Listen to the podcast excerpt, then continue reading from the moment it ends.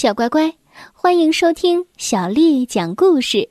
我是杨涵姐姐。今天啊，我要继续为你讲牛肚子里的旅行。在一个很大的农场里，养了很多的牛。农场里还住着两只蟋蟀，一只叫做青头，另一只啊叫做红头。青头和红头是一对非常要好的朋友。红头的个头比较大，会唱很好听的歌；青头的个头小，歌唱的没有红头好听。这一天，清晨吃过早饭，青头对红头说：“咱们一起玩捉迷藏吧。”红头说。让我先藏，你来找。好吧。青头说完，转过身子，闭上了眼睛。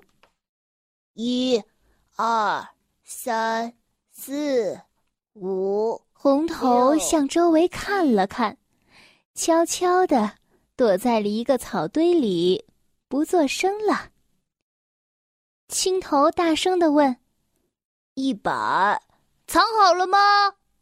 红头不说话，只露出了两只眼睛，偷偷的看着。他心里想：“我只要一答应，就会被青头发现的。”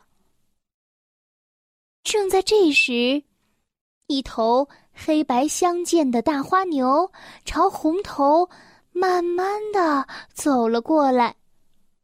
红头做梦也没有想到。大花牛突然低下头去吃草，可怜的红头还没有来得及跳开，就和草一起被大花牛吃到嘴里。红头拼命的叫了起来：“救命呀！救命呀！”青头急忙问：“你在哪儿？你在哪儿啊？”哼我被牛吃了，就在它的嘴里！救命呀！救命呀！青头大吃一惊，一下子蹦到牛背上。大花牛用尾巴轻轻一扫，青头就被摔到了地上。青头不顾身上的疼痛，一咕噜爬了起来，又跳到了牛的鼻子上。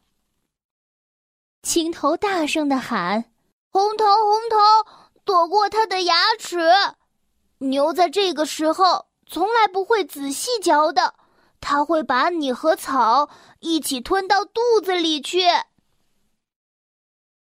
肚子里的红头哭了起来：“那我马上就会死掉的！”话音刚落。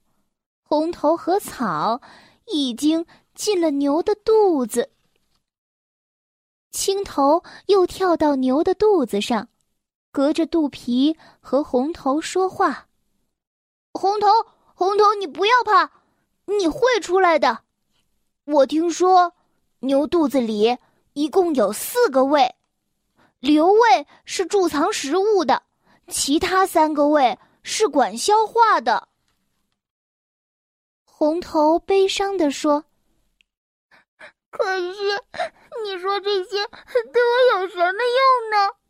当然有用了。等一会儿牛休息的时候，它要把刚才吞下去的草重新返回到嘴里，然后细嚼慢咽。嗯，你是勇敢的蟋蟀，你一定能出来的。谢谢你。”红头的声音小的几乎听不见，他咬着牙，努力不让自己晕过去。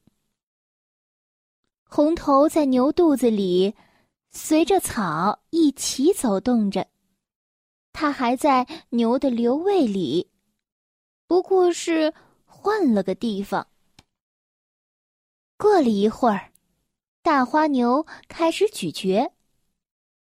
红头随着一团草，从牛胃回到牛嘴里，从牛嘴的缝隙里透进了一丝光亮。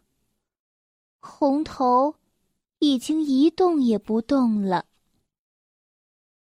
这时，青头爬到了牛的鼻子上，用它的身体和须子在牛的鼻孔里蹭来蹭去。